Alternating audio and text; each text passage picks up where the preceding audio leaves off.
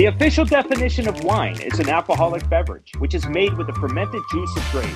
But for millions of others, it means so much more. It means money. For over one hundred twenty years, the average annual return for fine wine is eight point five percent. It's a stable investment and doesn't move in tandem with traditional markets. Welcome, everyone, to the Buy, Hold, Sell Labor Day special about wine and investing. I'm Todd Schoenberger, and I'm joined by my co-host and friend, Tobin Smith, and we are both going to introduce you to Monique Soltani. She is a wine journalist and the host of Wine Oh T V dot com. Monique, welcome to Buy, Hold, Sell. Oh, I'm thrilled to be here. I've been begging Tobin to let me on his show for twenty years, and I finally made my way in. You know, it, it, it is true. It is true.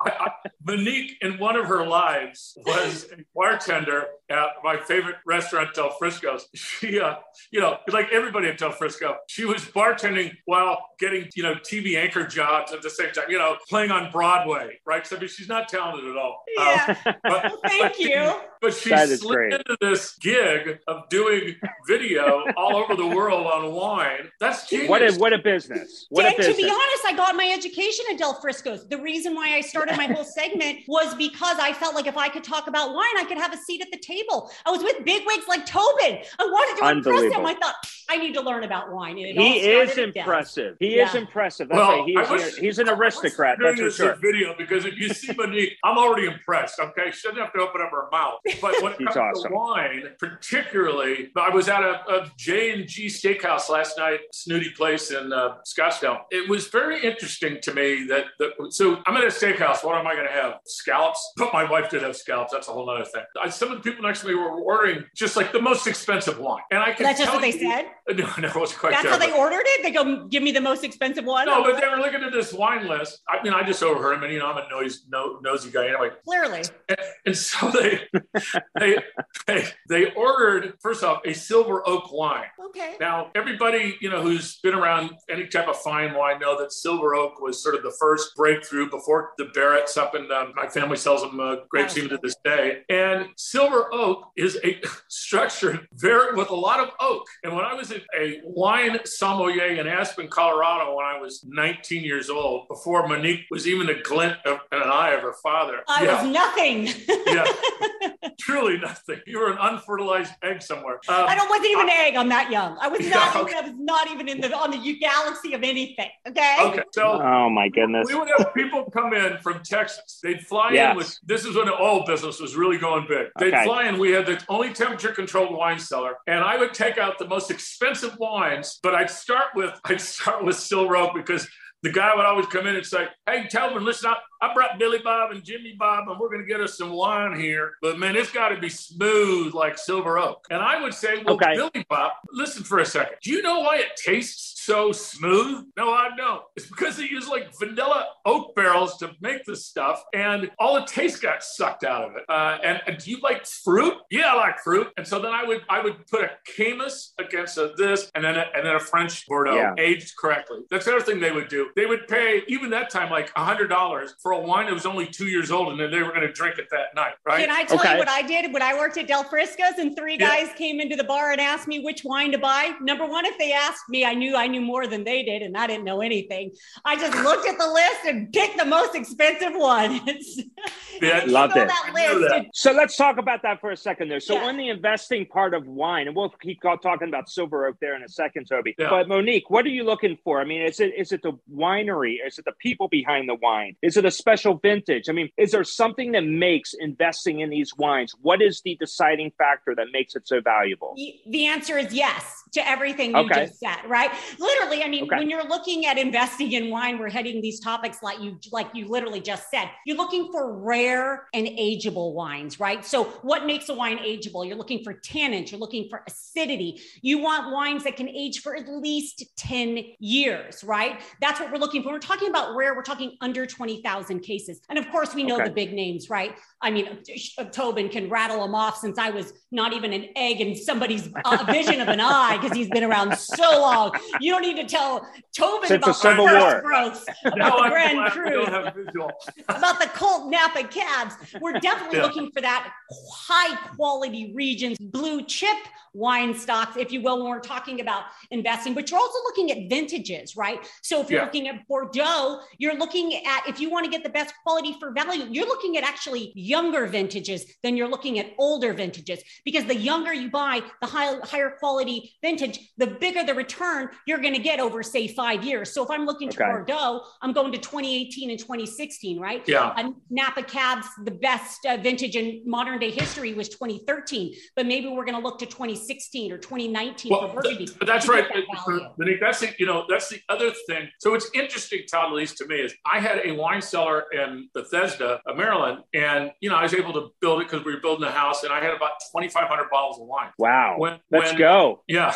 I'm in. When we, when we were ready to move, there was, I had some big Jeroboams, I had some big wines, et cetera. And I had some wines that, frankly, as a Scotch person, uh, they were worth more than I would drink them. I was not going to drink a wine that I bought for seventy-five bucks, you know, fifteen years before. And I could now have a wine broker come in and buy it for fifteen hundred dollars. I'm not going to drink a fifteen hundred dollars wine. I mean, maybe a few. If they're Italian, I would. But, you know, uh, Depends so, on who you're drinking it with, Toby. A long friend no, I, from twenty years ago. I sold enough wine uh, to, you know, brokers that it paid for all the money I ever put in any of the rest of the wines. Yeah. Uh, and that was because, as Monique is saying, uh, there's three things that are happening. It's always a guy. I, not many women I've met are collectors as much as men. Monique, I may be totally wrong on that. But the people who bought my wine were businessmen, but they were entrepreneurs. And they had built a business where they made some cash. And they loved wine. And then they went on about a fifteen-year journey to figure out what they really liked. Because, for instance, we would take people to parts of Italy that maybe you wouldn't know. And all of a sudden, I turned into the biggest Italian wine fan of all time oh, because, yeah. because they go so well with food. That's the thing. So one of the things on the other side is the trophy hunters. Right. And the trophy hunters, they don't really give a crap about the wine. They probably don't even drink it. They just have it in their wine cellar. And I, so I call it wine cellaritis. Once you build a wine cellar, part of it is your investment wine and tell your friends they can't go there. And then the other stuff that's, that, that you're aging and you have it by years. And, and all of a sudden, you start to build up value. I mean, like significant value because of the rarity. At some point in time, my two thousand one Chateau Montalina California wine was worth a lot, but my nineteen, excuse me, my nineteen ninety-eight Barlow Quintarelli was worth twenty thousand dollars, and, and and that bottle cost me ninety bucks. Yeah, so but you got to do the long. Way. You yeah. got to sit around and wait a long time, right? So we're talking time. about at least ten years uh, to get that kind of return on an investment, right? And and, and you know, the other thing is is the winemaker. There was only so. So Amarone happens to be my favorite wine of all time. It's a oh, Italian yeah. wine. This guy, Carlos Quintarelli, was the dude. He taught everybody else how to make this wine. I won't bore everybody, but basically, We're it's, not bored. yeah, it's made the same way that they made wine about eighteen hundred years ago in Rome, right? Yeah. And it is rich and wonderful. And, it, and if anyone listening loves Italian wine, loves yeah. food wine, and go get a makes a great Amarone. Yeah. yeah. Will do, but Toby, right? yeah. Toby, on that seventy-five dollars bottle of wine, if you're buying that, is your intention to just hold on to it thinking it is going to be worth that's good the value is going to increase over time, or is it just a bottle that you just forgot to drink? Well, it's one that the one that I was saving, and then unfortunately we were going to be visiting him uh, that year in two thousand fifteen, and he died. So it's just like uh, you know, like an artist. When Quintarelli went away, all the, the wines were r- ridiculous. And again, right. if you're talking to the collector class, these are one hundred millionaire, some billionaire folks, the the Koch C O C H Uh, family. Um, there, there's a movie about him, how he bought all this all this fake wine. Do you remember that one? Buddy? Oh, yeah, yeah. Charlie Koch. Of course, so, yeah. So you got to be careful when you're spending, you know, big money. But it's just like anything else. And men are, women collect stuff too, but men, when it comes to like certain things, cars, ex-wives. Uh, and, uh, I'm going to not yeah. touch that one, Tobin. And uh, and booze, whiskey, and wine. There are trophy. Chateau Petrus is the second most expensive wine in the world. This is my favorite story. Remember the remember the movie that came out? Um, he goes up to San Luis Obispo. It's got oh uh, Sideways. Sideways. Oh you. yes, of course. Yeah. I'm not drinking any effing Merlot. Yeah. Right. And, but you know why? I'm going to tell you a story about yeah. Sideways after you talk about Petrus being mainly right, Merlot. Well, I'm Go just on. telling you this. I'm just telling you this. Merlot sales went down twenty-five percent. after that movie came out. Yeah, but the greatest wines in the world are made with Bordeaux. Um, right. right. And, and I'm sitting there going, wait a minute, Chateau Petrus on the right bank in Bordeaux is one hundred percent Merlot. Yeah. How can this be, right? But can I chime in on that movie? Because yeah. I, I want, I have something to say, Tobin.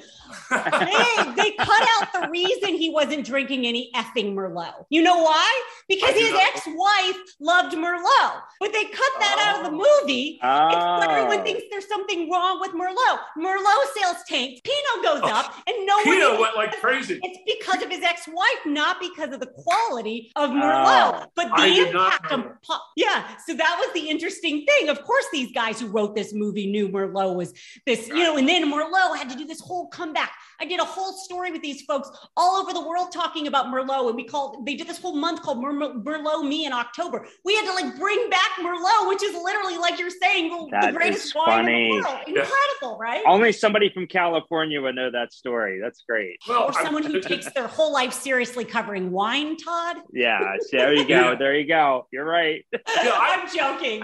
I mean, I the interesting part of it is yeah. that we, we oh, these tours that we do all over the world, they, the, the, the subscribers or money management clients of mine would pay like ten grand a couple to go hang with winemakers you'll never meet, you know, restaurants you'll never get to. We'd go truffle hunting, for crying out loud, in Italy, which is, you know, by the way, when you get an Italian wine that the grapes are from the dirt that you got your truffle from, I know Monique knows this, it's like special. It's it just, special. You know, the terroir, T E R R O I R. It's Ooh, not terroir. Yeah, it's terroir. terroir. Um, makes a big difference. Yeah. Uh, and so I hardly recommend people, if you love wine, then take some time and travel to where you love wine, and then you'll just have this this explosion that you that you'll have for the rest of your life. And and if you love wine, that means you like wine. In other words, you cook. You, you're not just storing wine. And then you learn to cook with wine, and then the wines that are appropriate. And then you start to say, you know what? At the margin, you know, some of these forty and fifty dollar Italian wines that I get are about ninety-five percent as good as the two hundred dollar, you know, the named one. And that's the other thing you learn, is that for your palate, which is all that matters, is you'll find wines and, geez, what's the worst thing that can happen? Happen. You get a wine that's only really good, not great. Okay.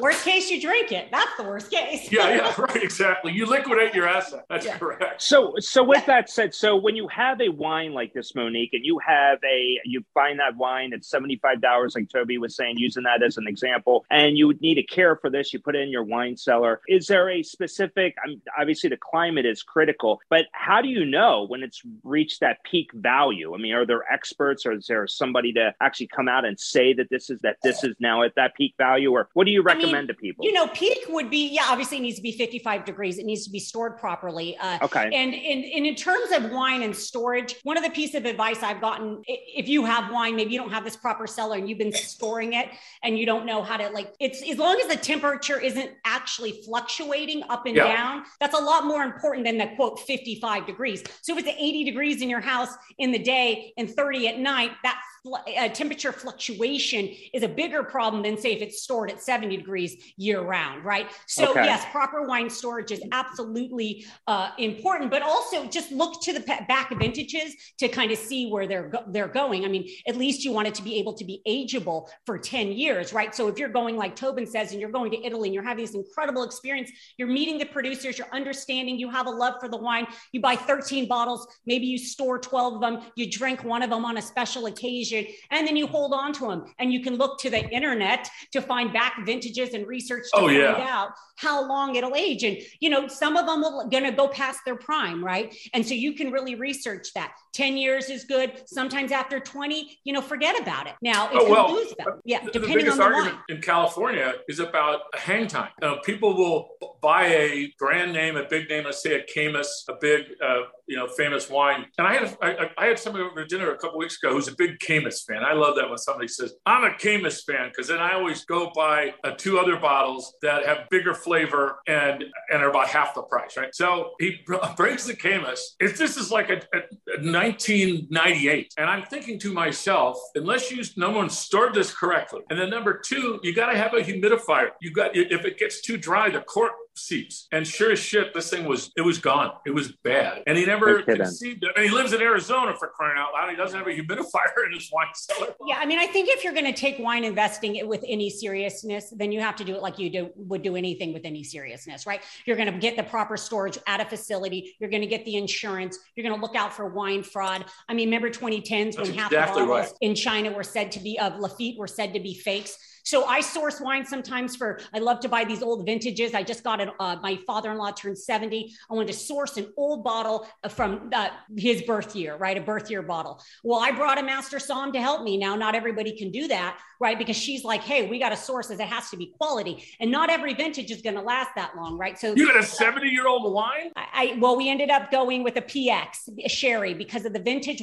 couldn't last. The, yeah, it didn't right. have the longevity. So again, they do become past their prime. And I did find some online, but she was like, there's no way, those are definitely fake. So you really have to be careful. You have to protect your investment. But what I think the biggest piece of advice in terms of, if you're just like a regular person who wants to get into collecting wine, and maybe you don't want to go through one of these brokers, like, you know, Vinovest or one of the others. Yeah. Um, how about looking to regions with value? So when you think about value, you're thinking about how much does the real estate cost in, say, Napa versus the real estate, say, in Paso Robles, right? Well, okay, let me use my brain. It's a lot more expensive to buy land in Napa versus Paso. So you can find these high quality producers in these lesser known regions and get your quality per value that way. You go there, you taste the wine, you meet the producers, tons of hundred point wines coming out of Paso right yeah. now, uh, or these up and coming, you know, you know, you will, maybe you want a super Tuscan, right? But that's too expensive. So you're going to go maybe uh, somewhere else in Italy. Maybe you're going to, instead of Champagne, you're going to go to Franciacorta and get the,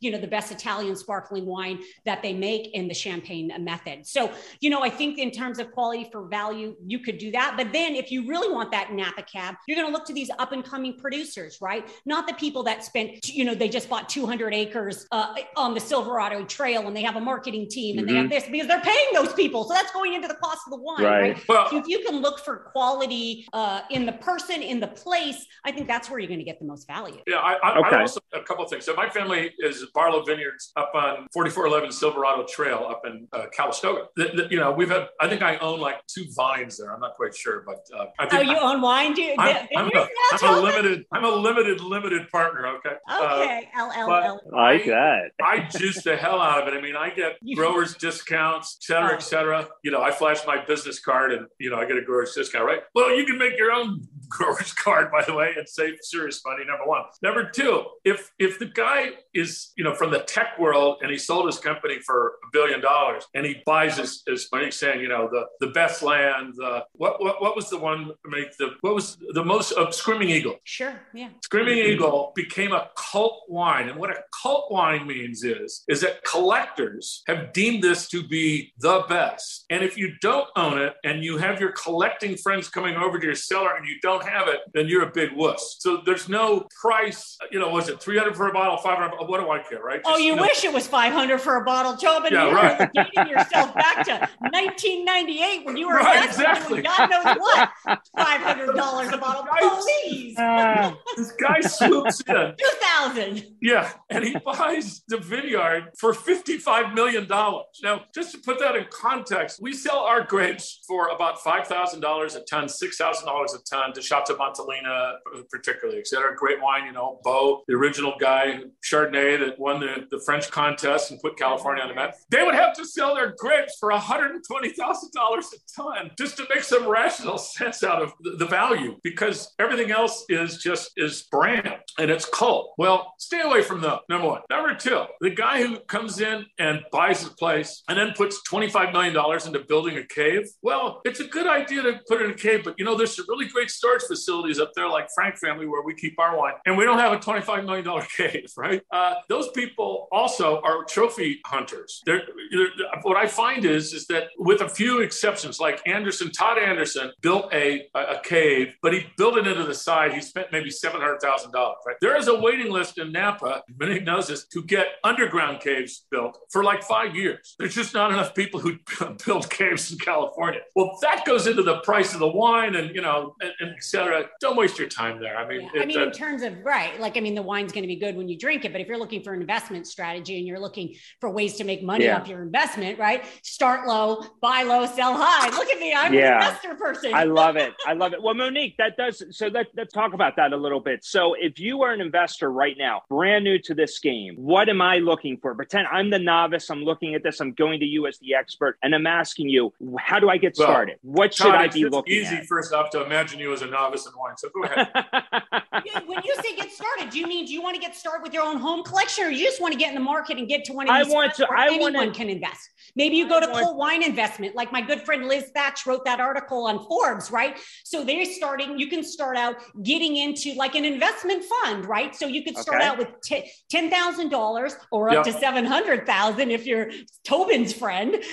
And, um, and you can really own, they buy bottles, not percentages, yeah. right? Like some of these yeah. other funds. So you can get in the game if you want to really get in that way. Um, you can also get in the game by starting your own home collection, right? Futures is a great way if you're familiar with the concept. It's been around in France since before or shortly thereafter the uh, Second World War. What it is, is you go, you taste that wine out of the barrel, you you like it, you buy it two years in advance, you get it at a discount. You, you pay up front, you get a discount yeah. of what the retail price is. And right, I, I and the biggest I, again, piece I, of advice is with tasting it, if you like it in the barrel, you're going to like it in the bottle. If you don't like it in the barrel, you're not going to like it in the bottle. So Premier Napa Valley is a place where, you know, they do, you got, it's an invite only thing, but you're tasting these premier lots made by makers out of the bottle and you buy them. And places like Winehouse L A, you know, they buy them up, uh, Wally's, these kinds of places. And you can, you know, go there and buy them from retail shops and that sort of thing, hold on to them and sell them, uh,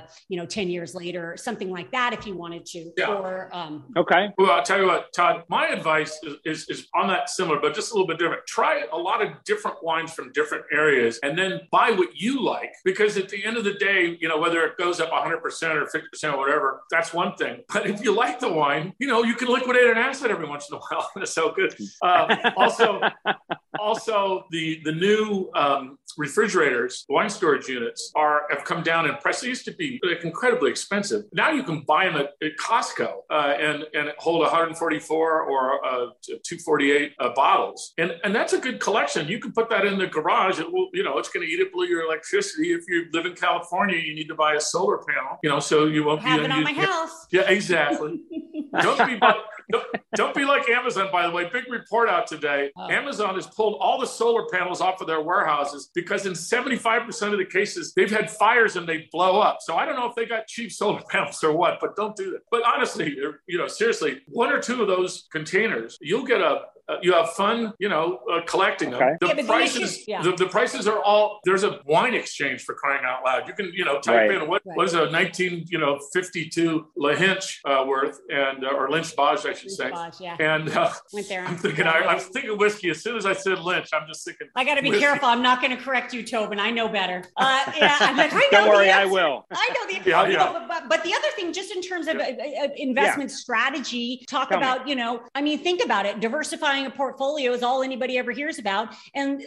regardless if you're going to go get your home collection and drink one, you got to buy at least three bottles, by the way, yeah. if you're going to home collector. You can't just buy one, two bottles. You need, because you got to resell this wine to somebody eventually, right? right. And whether you're going to get one of Tobin's friends, or if you're going to go to K and L, they're going to want, you know, three, six, preferably a case, so they case. can resell this wine internationally, right? You want it to be internationally viable to get the most money for your wine, right? Interesting. Um, yeah. Well, so that's, that's a great point. That's a great point. Okay. I, I, when I sold my wine, half of the buyers were from China. And and don't kid yourself, you know, if you I've spent a lot of time in China. They are the most brand conscious people. They're even more brand conscious than the Japanese. Yeah. Uh, and so all they wanted was the brand names, Monique. Okay. And they didn't really care what they were paying. Now they were going to ship them, you know, in a container to China. And they didn't even really think about getting a refrigerator container. And but like three days before I, you know, the guy come to pick up the wine, I said, do these guys have a refrigerated container? And they checked, no. And also if they like, ever, yeah, yeah, they like numbers too. I remember I did an uh, interview a long time ago. I think it was over a decade ago with Warwick Ross. He did a,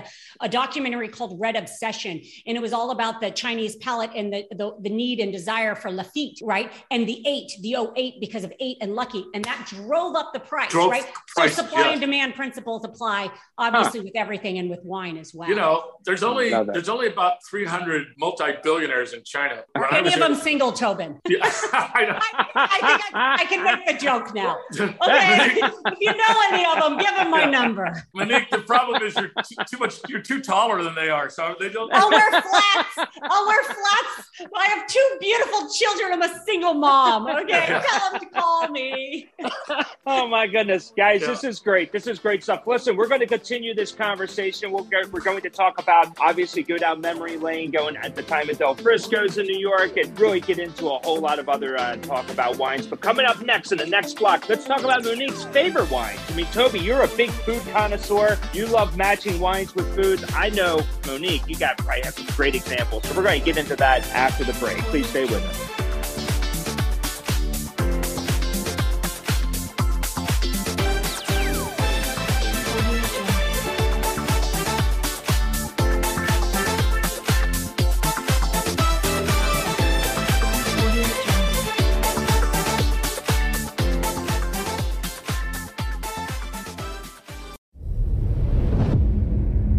Travis Carmichael, the seemingly social financier who successfully left behind a blue-collar Baltimore upbringing by transforming himself into an elite hedge fund manager branded with a sterling reputation for creating enviable profit machines for many of the world's most powerful people. His success proved costly as he became incessantly vulnerable after a series of careless mistakes and poor decisions originated from his love affair with the brilliant and stunningly beautiful Russian operative Naomi Knight. Through a roller coaster journey of greed, mystery, sex, and murder, Travis and Naomi's metamorphosis from scorching Wall Street couple to unrecoverable bliss is forever locked for posterity as one of New York City's most interesting tales. Coming to you from former Wall Street hedge fund executive and frequent contributor on C N B C, Fox News, Bloomberg, and C N N, I, Todd Schoenberger, feature a historical novel inspired by true events, including but not limited to those who possess impenetrable dreams of Manhattan wealth and the consuming lifestyle it perpetuates. Please pick up your copy of No Lie Lives Forever, available on Amazon and finer bookstores near you. How much do you understand the future of finance? I'm Jim Roos, a top ten banking influencer and host of the podcast Banking Transformed, where we dive deeply into the rapidly evolving world of banking and financial technology. Join me as I interview industry experts, thought leaders, and innovators as they unravel the latest banking trends, disruptions, and game-changing technologies reshaping the world of finance. Redefine your understanding of the banking ecosystem. Subscribe now to Banking Transformed, available wherever you get your podcasts and now available on YouTube.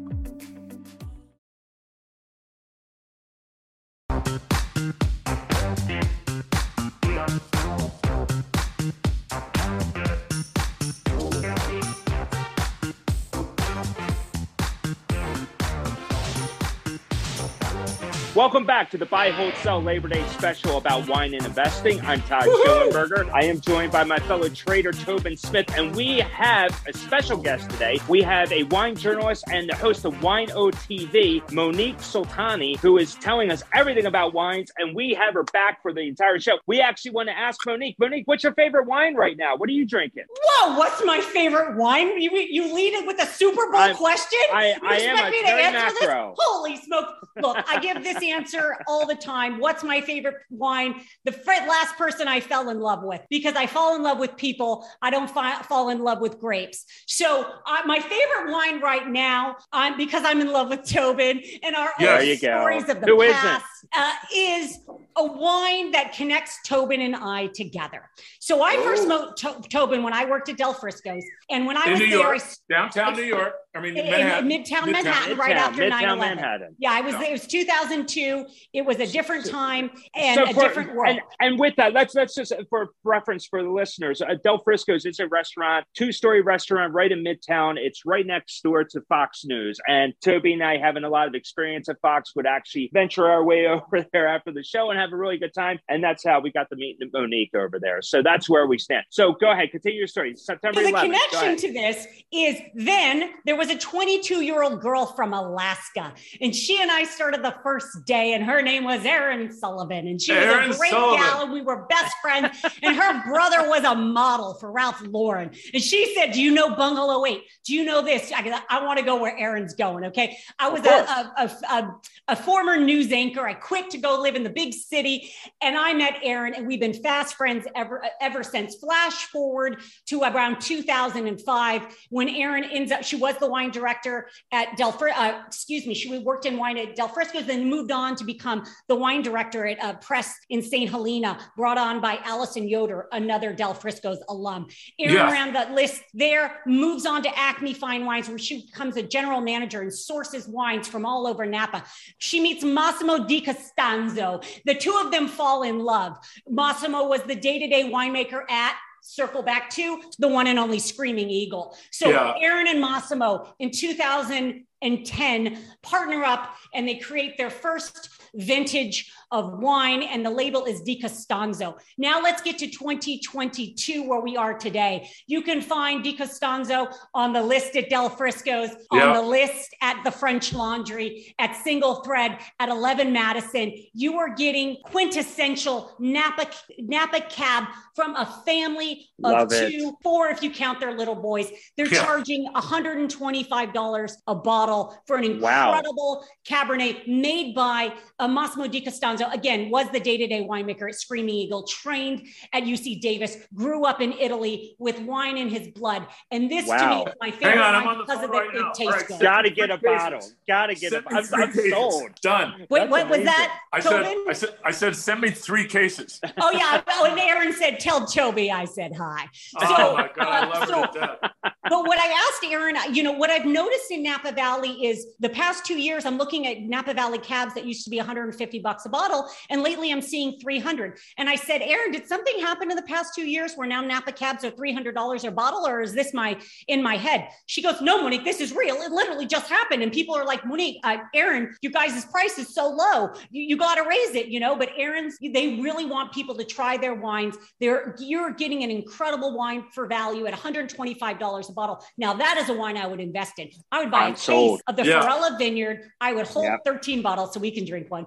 I would hold it for at least ten years. They're ageable. They're incredible. They're graceful. They're elegant. So Di Costanzo, and then they have a second So label. Say that again, though. Say it a little slower. Just pretend. I can't. I'm too excited. A, I'll spell it for you. A deep hit of some marijuana or something.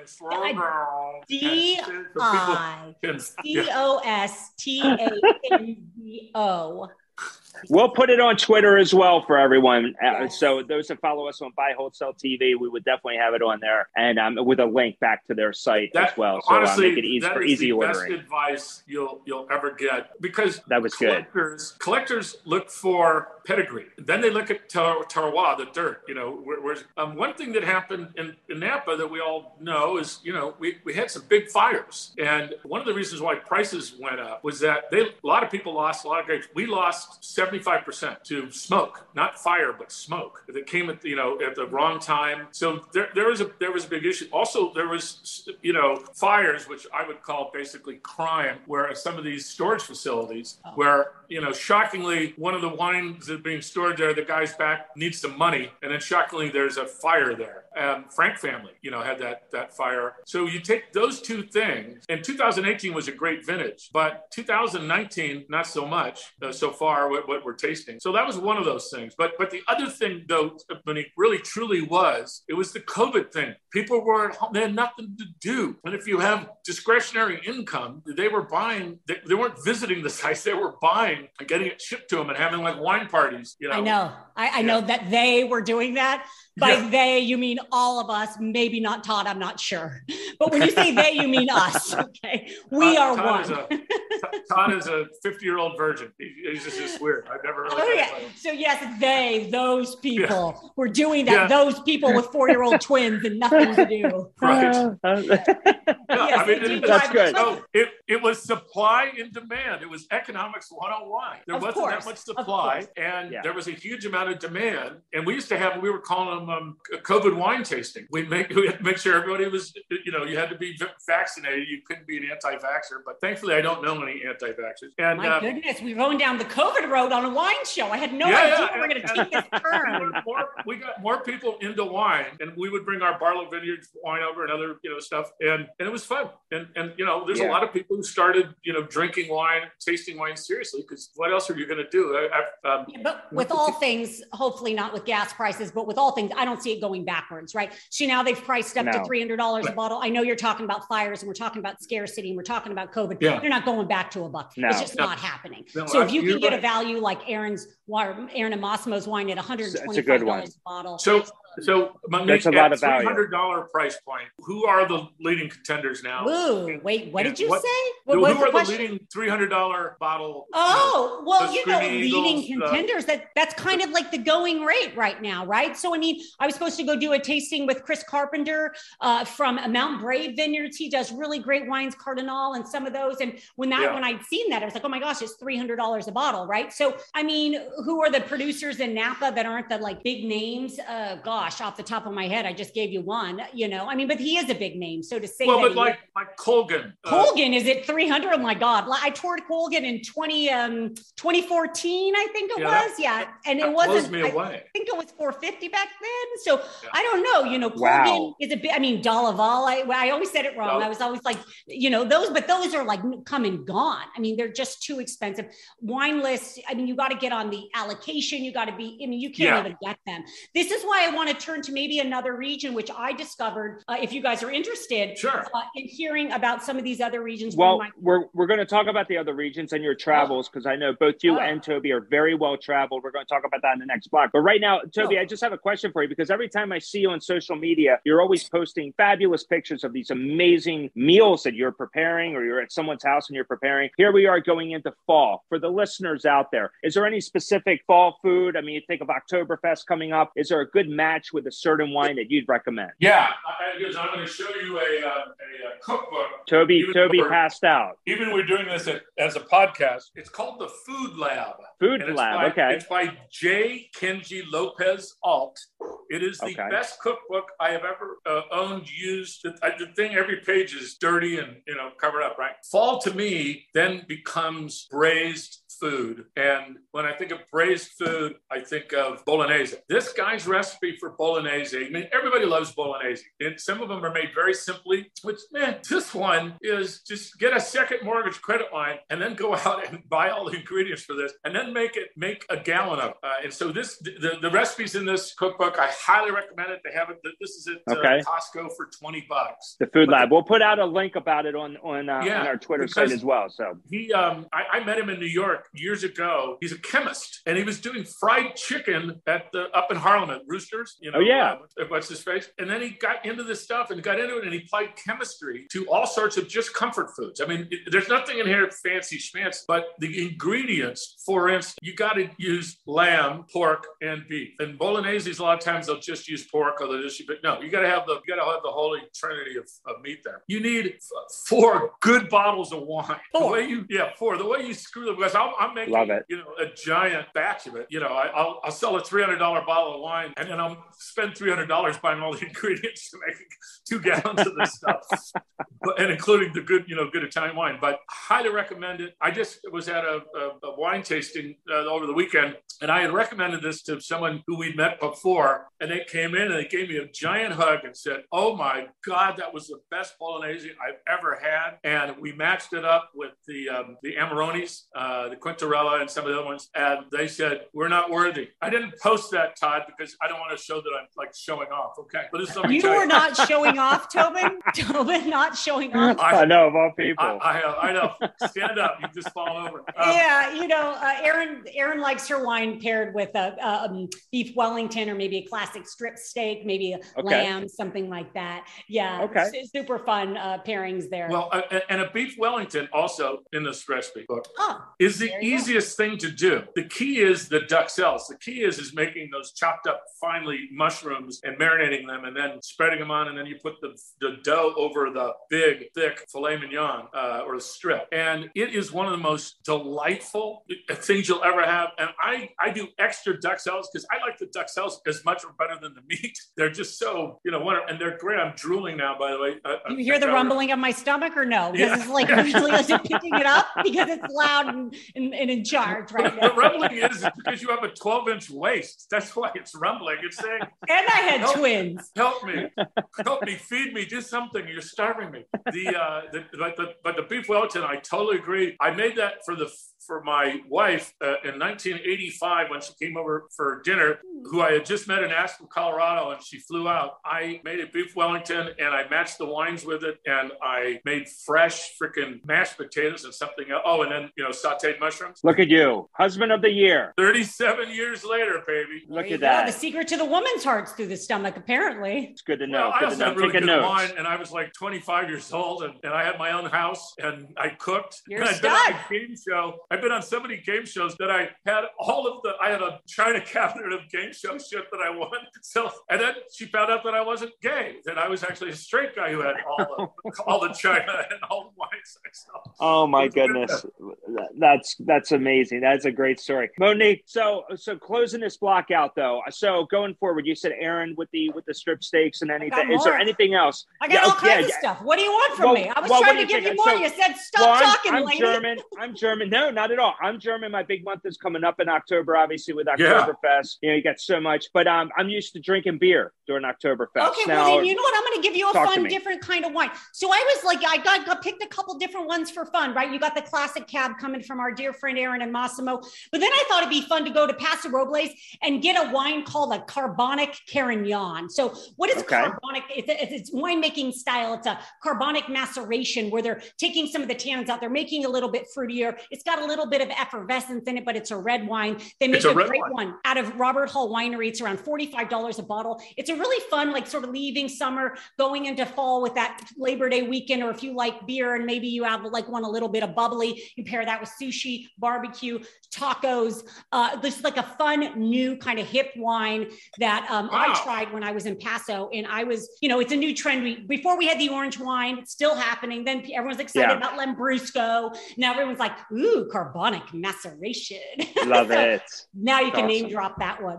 You know, Fantastic. I, I want to apologize to the people listening to this podcast that don't see the video that's going on right now because. Well, what do you mean? These are oh, but then if if you want one more, do you want another one from me or not? Please give me one okay. more, of course. So when I was, you know, I, I had I was in a region, so I have to mention it now. I hope that's okay, Todd. Yeah. So I was in Walla Walla, and I discovered a region that I've never known about or heard about before. It's called the Rocks District. Now, if you're not familiar with Walla Walla, it straddles the line between uh, Oregon and Washington. The Rocks District is on the Oregon side, and they call it the Rocks District for a reason. They literally, the, the vineyards are layered with rocks as if it were Chateauneuf-du-Pape.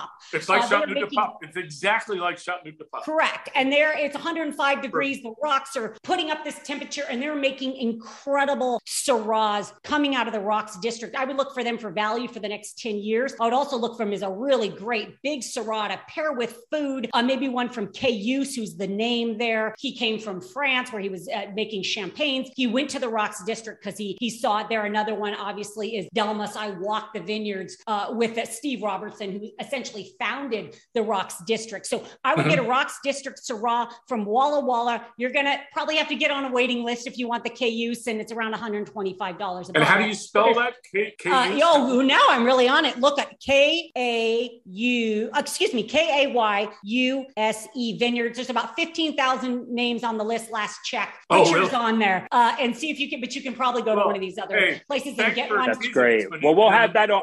There's no kissing in the champagne room here, Emily. uh, well, we'll have slow. everything. We, we will have everything, everything you're mentioning, the different vineyards, everything, Aaron's uh, wine, everything. We'll have all that out on our Buy, Hold, Sell T V uh, Twitter site. So definitely uh, we'll, we'll have, make sure the listeners are well informed. Cool. That's for sure. So listen, so closing out this block right now, guys. Okay, so coming up next, like we, first of all, want to thank everybody for spending their Labor Day weekend with us. Uh, this is the Buy, Hold, Sell Barlow Labor Day special about wine and investing. And coming up next, we will be talking about some destinations to go to. Monique, Toby, you guys are the you guys are so uh, well traveled when it comes to, to visiting these vineyards. I know our listeners will get a lot out of that. We'll also continue that discussion about Walla Walla. There's definitely more to talk about there. Thanks for being with us. We'll see you after the break. Walla Walla.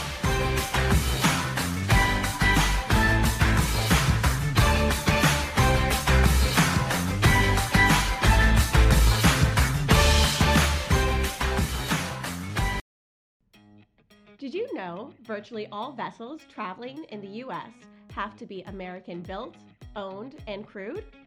That's thanks to the Jones Act, which is the bedrock of the American maritime industry. On the American Maritime Podcast, we cover the topics that matter most to the six hundred fifty thousand men and women of American Maritime, while also being accessible for the average listener to learn about this industry.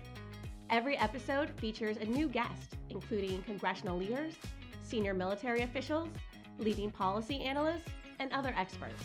Come aboard and listen wherever you get your podcasts or watch on the American Maritime Partnership's YouTube channel.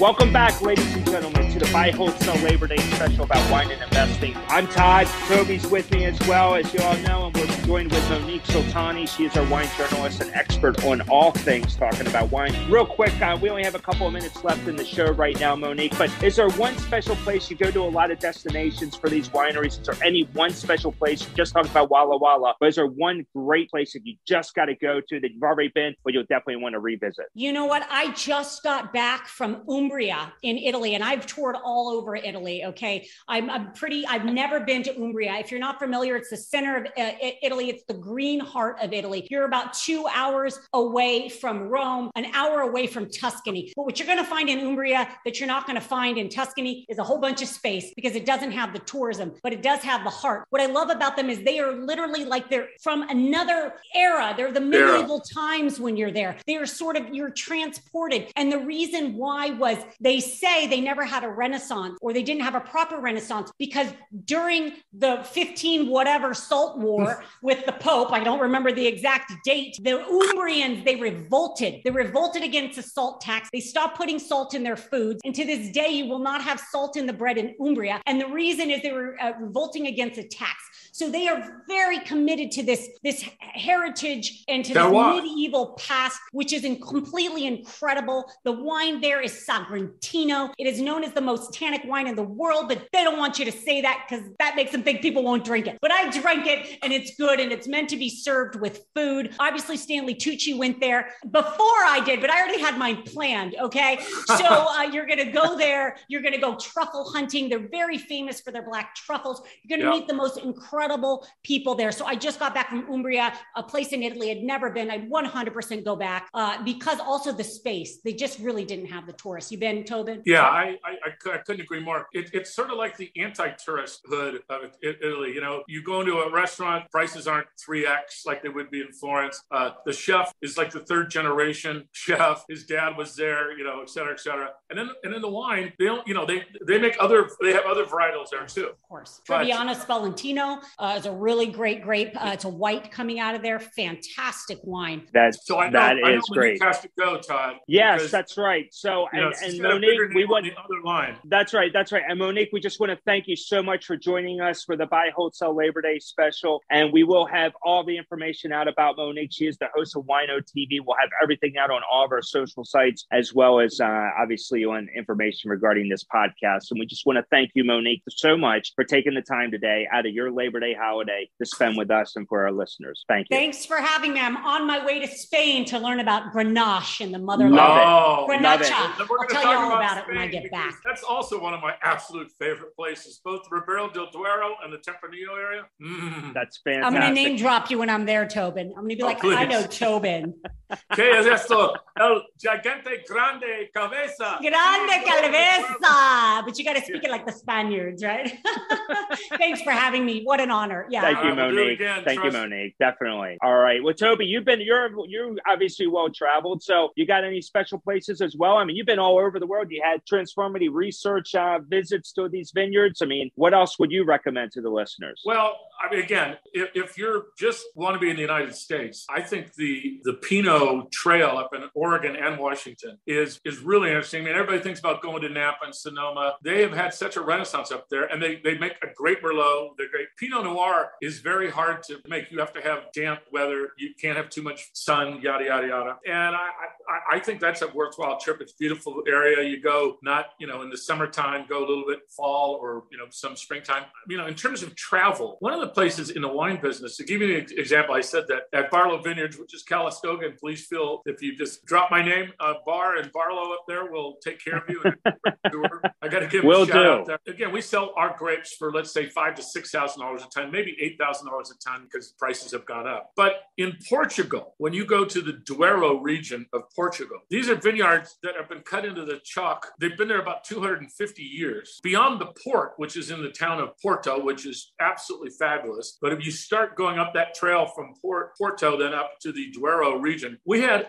an absolutely fabulous dinner with amazing deep wines. Portugal has more varietals than any other place in the world. And the reason is because they're on the ocean and they get all these, you know, birds and seeds and stuff comes up and they do that nature thing and they turn out to be varietal grapes for, you know, for grapes. But they have some varietals that are, you know, as good or better than most Cabernets. And these guys are buying the grapes for about one hundred dollars a ton. So the combination of the, the taste and the value is just off the charts. And I, you know, many times if I'm in a restaurant, particularly again, sort of steak or Italian or so on and so forth, yeah, try, try some Portuguese wines. You're going to, first off, the value is going to blow you away. And then yeah. secondarily, you know, in Spain where she's going, so Tempranillo is the, is the equivalent of Cabernet Sauvignon in, in northern part of Spain. And the same thing in Portugal, except because they're Portuguese, they don't call it Tempranillo. Okay, don't ask me why. The Portuguese and the Spanish haven't gotten along for fifteen hundred years. Yeah, uh, I, I find any of the, you know, a fifty dollars, forty dollars at a restaurant is yeah. about the most you'll ever pay. And if you have it, if you're a restaurant that does have Portuguese wines, then ask the, you know, ask the server, ask if they have a sommelier, that'd be great. But many places don't. But, you know, waiters today can't make a living without knowing their wines on the wine. I, yeah. I would just yeah. give that a try.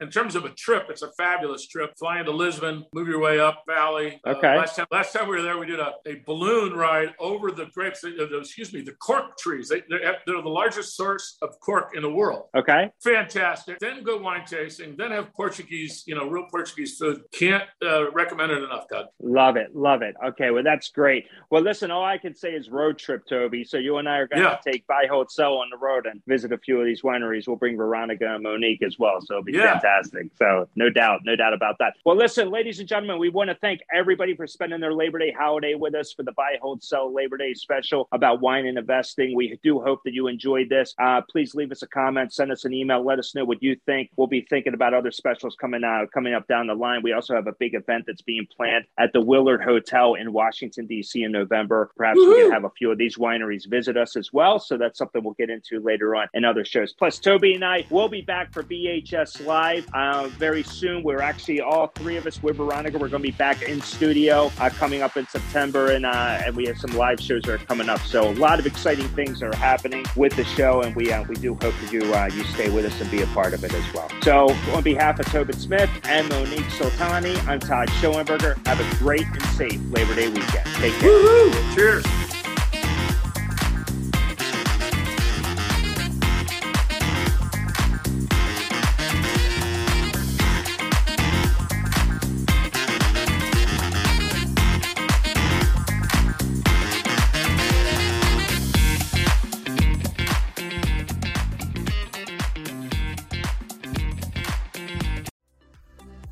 Imagine how fast we could solve the world's biggest problems if more SaaS startups would gain traction sooner.